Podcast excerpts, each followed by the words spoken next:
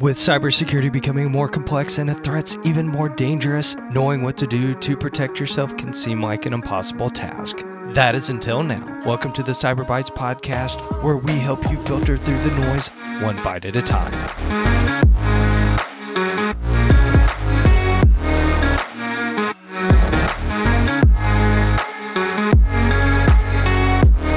Well, good morning. This is Nick Sturgeon, your host, and let me turn that down just a little bit. I love that intro music. It just gets me really pumped up to do the show every time I listen to it. As I said, I'm Nick Sturgeon. I am your host. Thank you for listening to this episode of the Cyber Bytes program. Well, the election is done. Well, sort of. if you are a political junkie, this last week and a half ish since the election, or at least the voting, has been done, it, it's been a really interesting time. You know, as of now, the media it has called the election for Biden, and of course, Trump has not conceded yet. Which, depending on who you listen to, he should, or maybe he shouldn't. You know, I'll leave that for you. I I did not vote for Trump. I have no problem admitting that. I did not vote for Biden either. So, as a libertarian, card carrying libertarian, you know, I'm just sitting back and just kind of enjoying the chaos and watching the the political world burn because it makes for good, entertaining podcasts. So I'm just like, ooh, what can I get? What can I talk about on the show? Uh, and also listening to local talk radio, it's it's always good to to hear both sides of that, and and I am enjoying it. Though in in reality, you know, we'll see what happens as a small government and you know third party supporter. Having both the major political parties not doing anything is actually, you know, to me a good thing. Let them fight and focus on each other, and they're not messing up life for the rest of us. So, uh, you know, and I've said this especially when I was way more politically focused on this podcast in the previous version. You know, if you're hoping that the president is going to save your your life and whatever is in your immediate circle, I'm sorry, that's that's not where I want to be. I want to have that control for myself, have that responsibility for myself, and the consequences of that either way, because it's on me to be successful. And if I fail, that's on me too. And that's okay. It's okay to fail. I'm hard work and picking yourself back up is not a bad thing. Anyway, but really kind of where I want to to take this show is the cyber security element kind of from from the aftermath and and just yesterday there was a joint statement that was pushed out and this is on CISA.gov's website. Also i've got a news clip from fox 59 the local fox affiliate here in central indiana. Yeah we'll play that talk about it. But the the small press release on CISA's website is for Washington, the members of the Election Infrastructure Government Coordinating Council, C- GCC Executive Committee, Cybersecurity and Infrastructure Security Agency, CISA, Assistant Director Bob Kolasky, U.S. Elections Assistant Commission Chair Benjamin Hovland, National Association of Secretary of State, NAS, NASS, President Maggie uh, Toulouse Oliver, National Association of State Election Directors, NASED, President Lori Augino, and S. And I'm going to butcher this. And again, I apologize for my Southern Indiana accent and lack of being able to pronunciate or enunciate some of uh, some words. That just happens. Uh, Escambia County, Florida Supervisor of Elections, David Stafford, and members of the election infrastructure security or excuse me election infrastructure sector coordinating council scc a lot of acronyms a lot of words that tie your tongue up chair brian hancock Uh, he's from Unisyn Voting Solutions and Vice Chair Sam Derheimer. And of course, I can get that because it's a nice German name um, from Hart InterCivic. Chris uh, Wlaschin Election Systems and Software, Erica Haas, Electronic Registration Information Center, and Maria Bianchi, Democracy Works. And they released the following statement. A lot of people on that that had their names on this thing. Anyway, quote, the November 3rd election was the most secure in American history. Right now, across the country, election officials are reviewing and double checking the entire election process prior to finalizing the results. When, and again, quote, when states have closed elections, many will recount ballots. All of the states will close results in the 2020 presidential race have paper records of each vote, allowing the ability to go back and count each ballot if necessary. This is an added benefit for security and resilience. The process allows for the identification and correction of any mistakes or errors. In bold, there is no evidence that any voting system deleted or lost votes, changed votes, or was in any way compromised. Again, continuing the quote, other security measures like pre election testing, state certification of voting equipment, and the U.S. Election Assistant Commission certification of voting equipment help build additional confidence in the voting systems used in 2020. Quote, while we know there are many unfounded claims of opportunities for misinformation about the process of our elections, we can assure you we have the utmost confidence in the security and integrity of our elections, and you should too. When you have questions, turn to election officials as trusted voices as they administer elections. Yeah, we we'll just leave it at that. I mean, fairly uh, short press release by many standards. Uh, let's, let's let's move on uh, to the Fox 59 coverage of this. I've got a short video here that I will play right now. Some conspiracy theories. Cybersecurity experts at the Department of Homeland Security saying there is no evidence the November 3rd presidential election was compromised. In fact, they say it was the most secure election in American history. Their statement echoes reports from federal and state officials who have maintained they have no evidence votes were compromised or altered.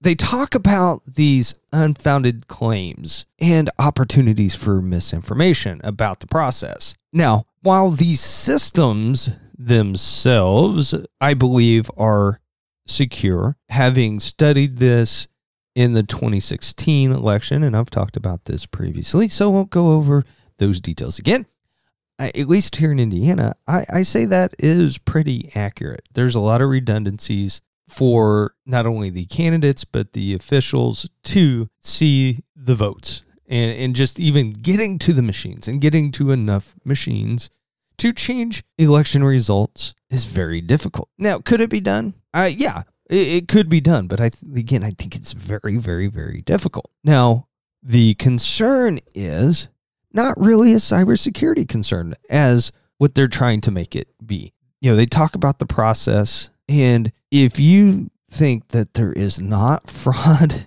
happening out there, I- I'm sorry, you're just completely wrong.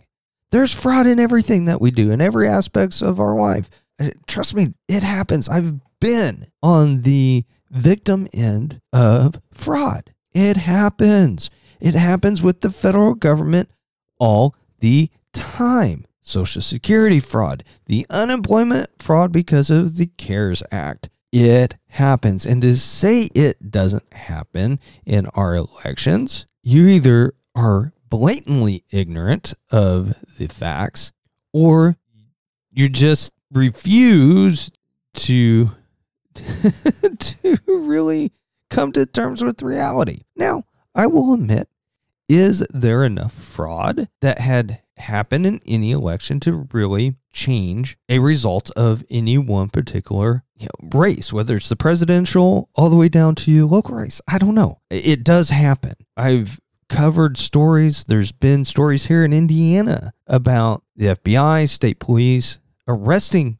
folks for voter fraud. It happens. And this political maneuvering, which I, I really do think some of this is that political maneuvering, really does sicken me. In fact, we should, when there is a challenge, we should want that scrutiny. We should want these recounts. That that transparency of how that process works is what builds trust, not taking some bureaucratic officials or people who have a financial motive to want these systems to be out there in the first place, take their word for it. The only way to trust the process is to have the process be transparent. And when there are issues, not to slander or, I mean, the very the legal term slander or call people stupid or call them conspiracy theorists, demeaning them and bullying them into submission. We should say, all right, yeah, we got nothing to hide here.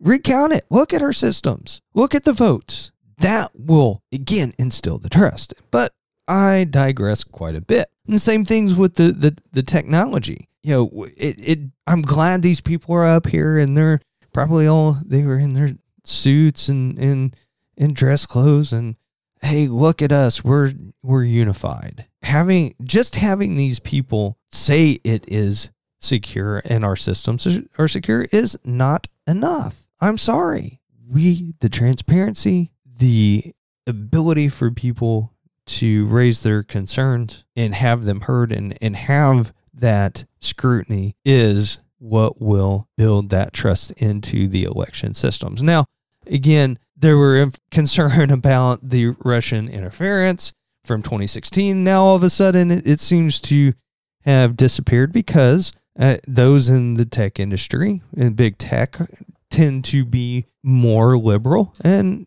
that may be just my opinion, but I, I think that is very true.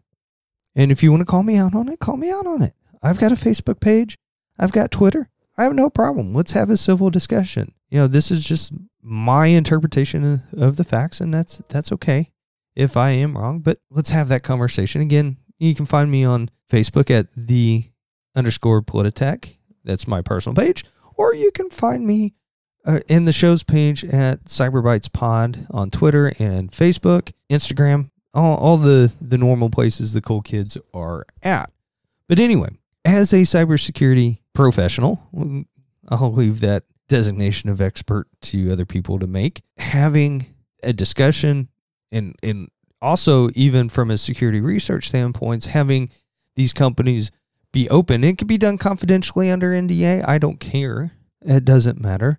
I think there is something about having security built in and not, you know, even from proprietary standards of, of intellectual property and stuff like that, that source codes and that type of thing doesn't necessarily need to be out for public purview. Also can make it easier for the bad guys to to come up with cool and innovative attacks. I say cool because it at least the process of doing it. That anyway, we need to get our hands on it. We need them to be transparent about the vulnerabilities that exist and they can be transparent with the, the state officials and they should be transparent about us and i'm sorry. Oh we we can't be hacked.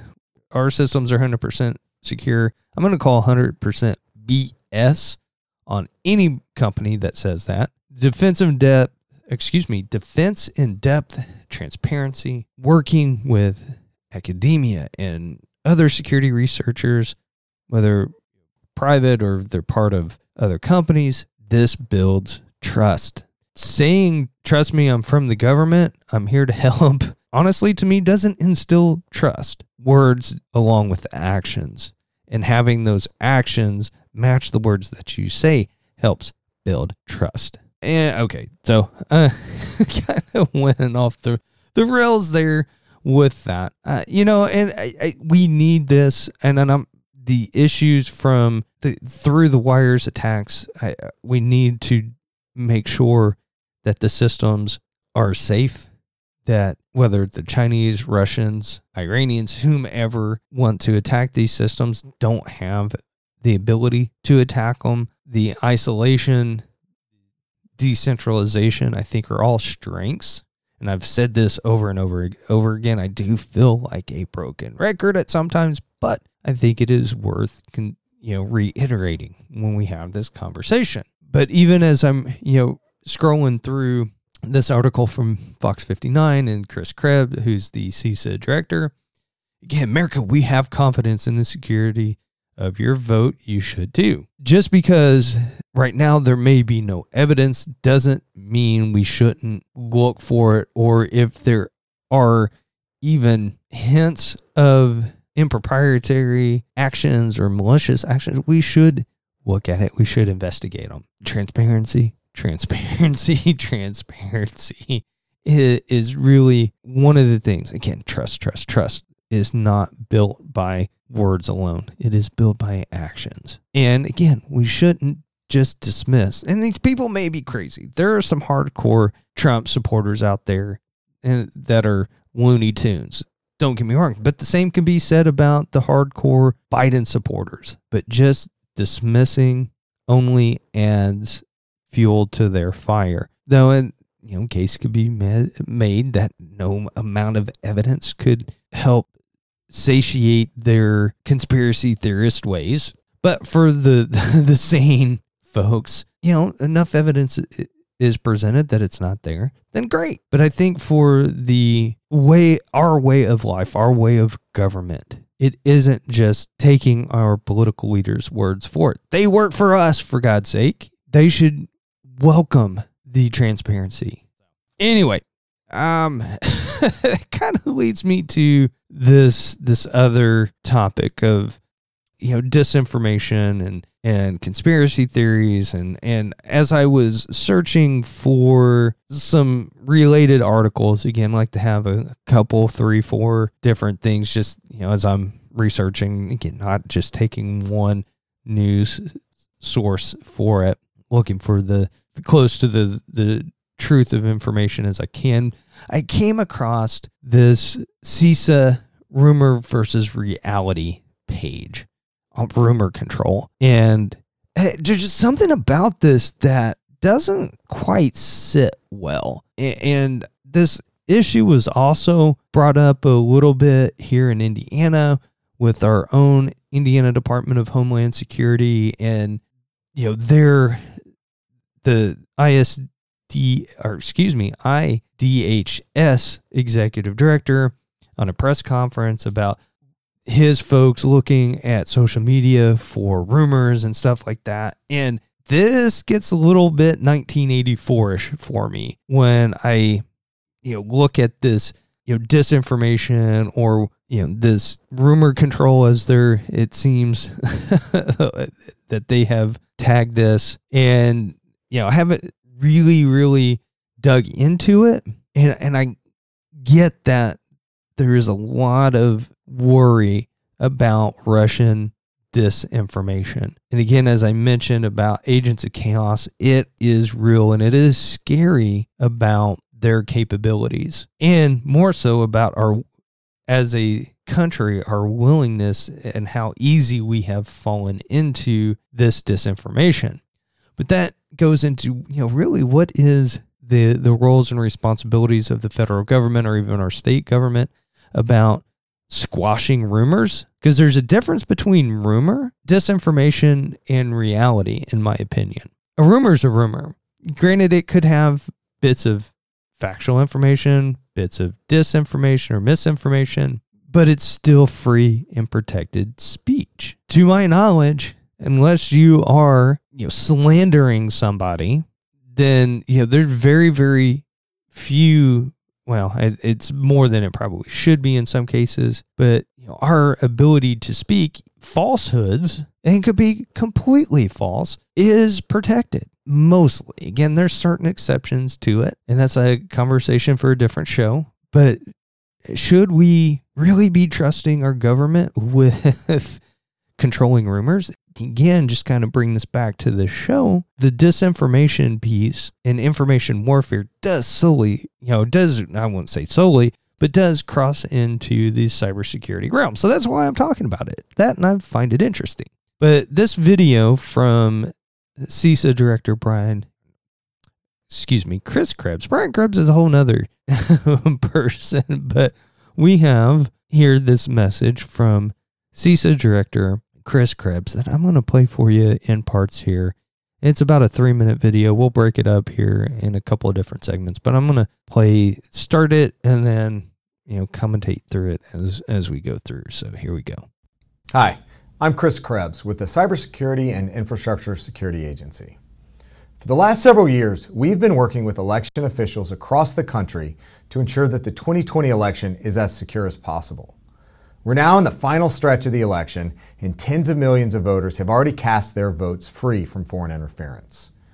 We remain confident that no foreign cyber actor can change your vote, and we still believe that it would be incredibly difficult for them to change the outcome of an election at the national level. But that doesn't mean various actors won't try to introduce chaos in our elections and make sensational claims that overstate their capabilities.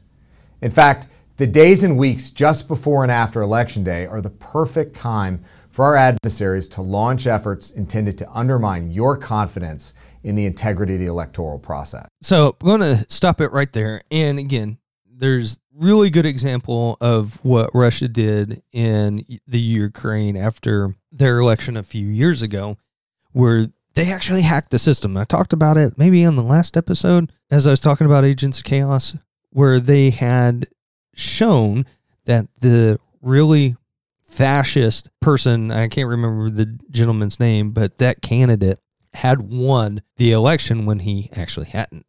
So that is type of, of activity post election that Chris is referring to. And again, I agree with him that it's very, very difficult. And I, I'm I came to that conclusion long before Chris was even the director of CISA. But from and, and I, think where he may be including, and again I'm I'm speculating here, and if I'm putting words into his mouth, I apologize.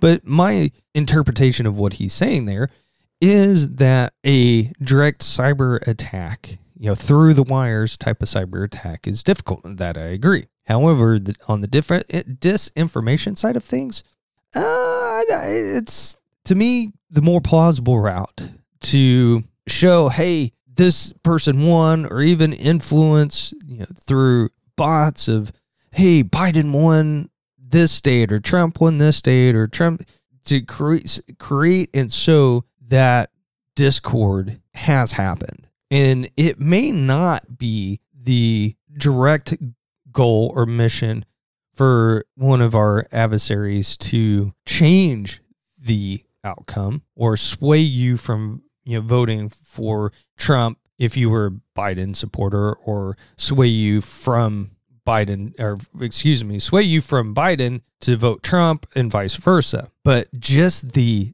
distrust that sowed may be enough. That may be their objective.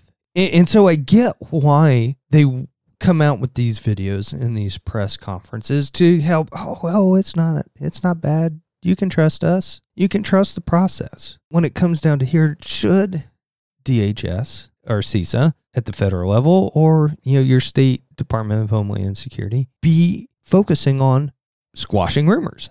Uh, my opinion, no. But here, let's let's see what else Mr. Krebs has to say. Cyber actors can do this by taking advantage of the fact that sometimes it's not clear how technology is used. For starters, Election officials use computers to improve both your ability to vote and the accuracy of the vote itself. But in doing so, election officials understand that these systems aren't perfect, and sometimes things break, malfunction, or could even be hacked. The election experience is designed to ensure that technology is not a single point of failure, and there are measures in place to ensure that you can vote and your vote is counted correctly. You should have confidence in the integrity of the process and don't overreact to claims that exaggerate attempts along these lines. CISA and the FBI recently released a series of public service announcements describing some of the tactics the bad guys might use, the security measures in place to stop them, and the steps you can take to spot and stop foreign influence. We've also posted our election security rumor control page. You can find that at cisa.gov gov slash rumor control. We cover a variety of scenarios to help you, as an informed voter, distinguish between rumors and facts on election security issues. A few things you can do. First, So let me stop it right there. And again, I, I touched on this earlier. There, a rumor is a form of disinformation or misinformation. I get that, but I, I think we start getting in, into some very troublesome waters here when the federal government comes out and says we're going to stop rumors.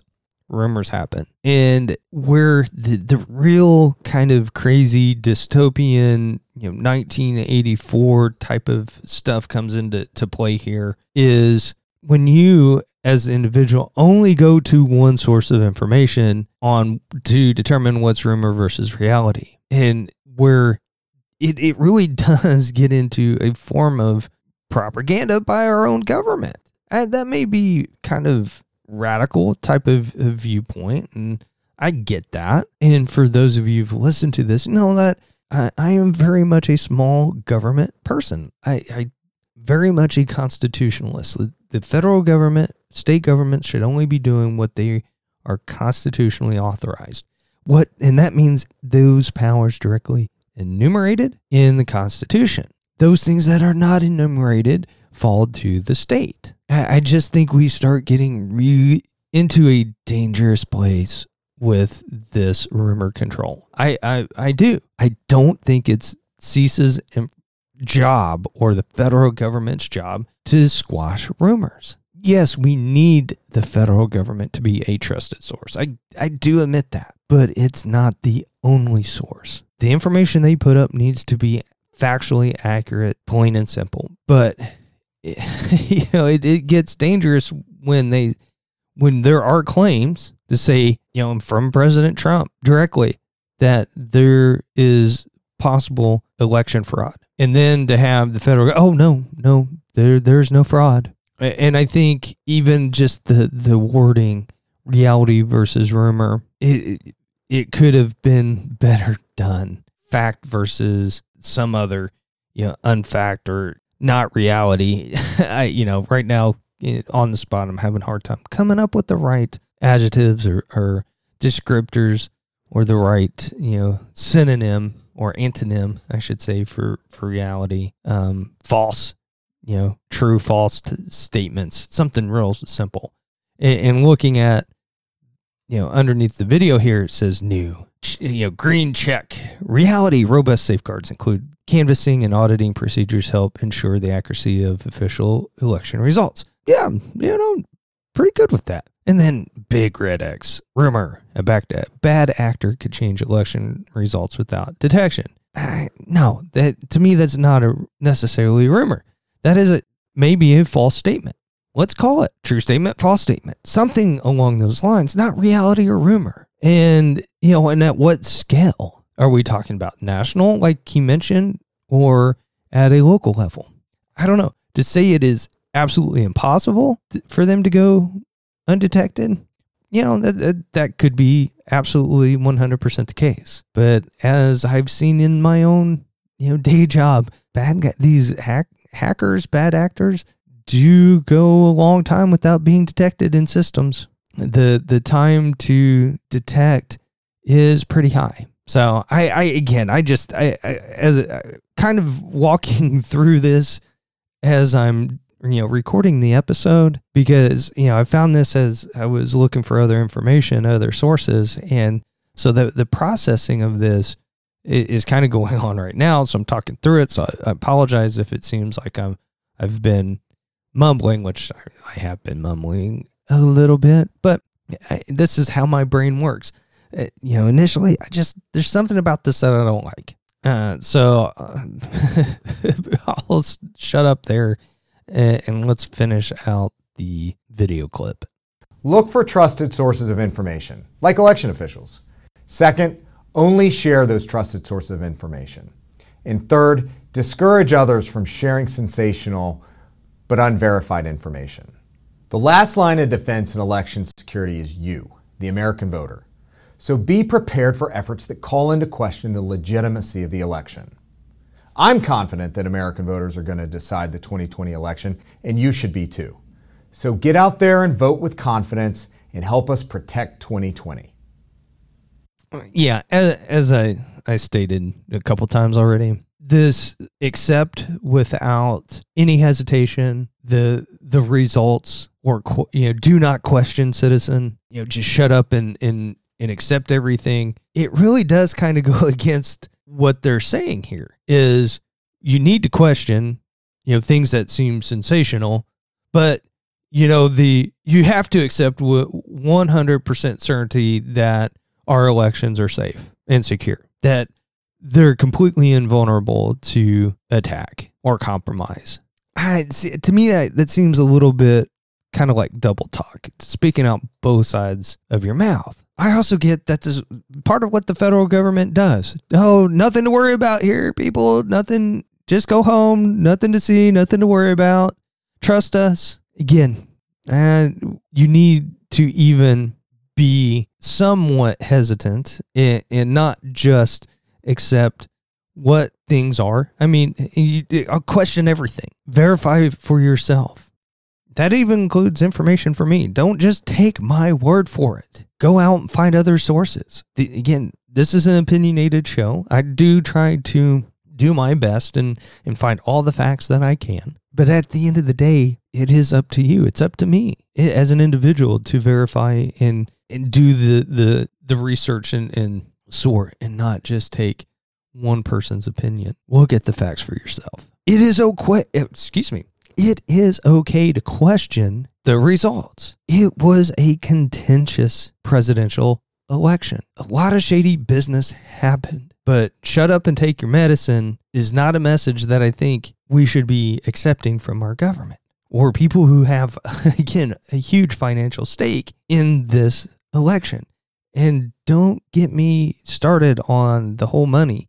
And if you don't think that there's not money behind these elections, you're sorely mistaken. Elections are big business for TV stations, you know, media, for the campaigns, lots and lots of money in elections. Trust for verify. And I am way over my time. The one thing that I'll probably talk about here in the next episode, uh, it's been a busy couple weeks for healthcare and and the public health sector in as well it's made my life pretty chaotic here over the last couple weeks. Uh, there was a ransomware alert that went out from CISA, the FBI, about some targeted attacks to the healthcare sector. And given the timing of, of the elections and some additional sensitivity around potential cyber threats, it, it, it was, like I said, pretty busy. Uh, but I'll go into what those threats are here over the next episode. We'll see how this um, plays out. But yeah, it, it, it was a busy week. Part of the reason why I wasn't able to get a episode out last Friday when I wanted to, just did not have time. I was jam packed busy. But anyway, I think I will end it there. We're, you know, way over what I normally like to do here with this episode, but lots to talk about with the election and election securities. I will have all the links to the media sources and CISA and the videos that I, you know, I played here uh, during this episode available in the show notes. And with that said, I really, really thank you guys for listening to this show. Hopefully, you're learning and finding a little bit entertaining. And like I said, you know, I haven't really, I've started to do this a little bit more uh, now. But if you do like the show, please share this with a friend. Leave me a comment on Facebook, on Twitter, on Apple uh, Podcast. I'm on Spotify, Pandora, iHeartRadio, even Amazon. So you can find this show anywhere. Please share it anywhere and everywhere that you can.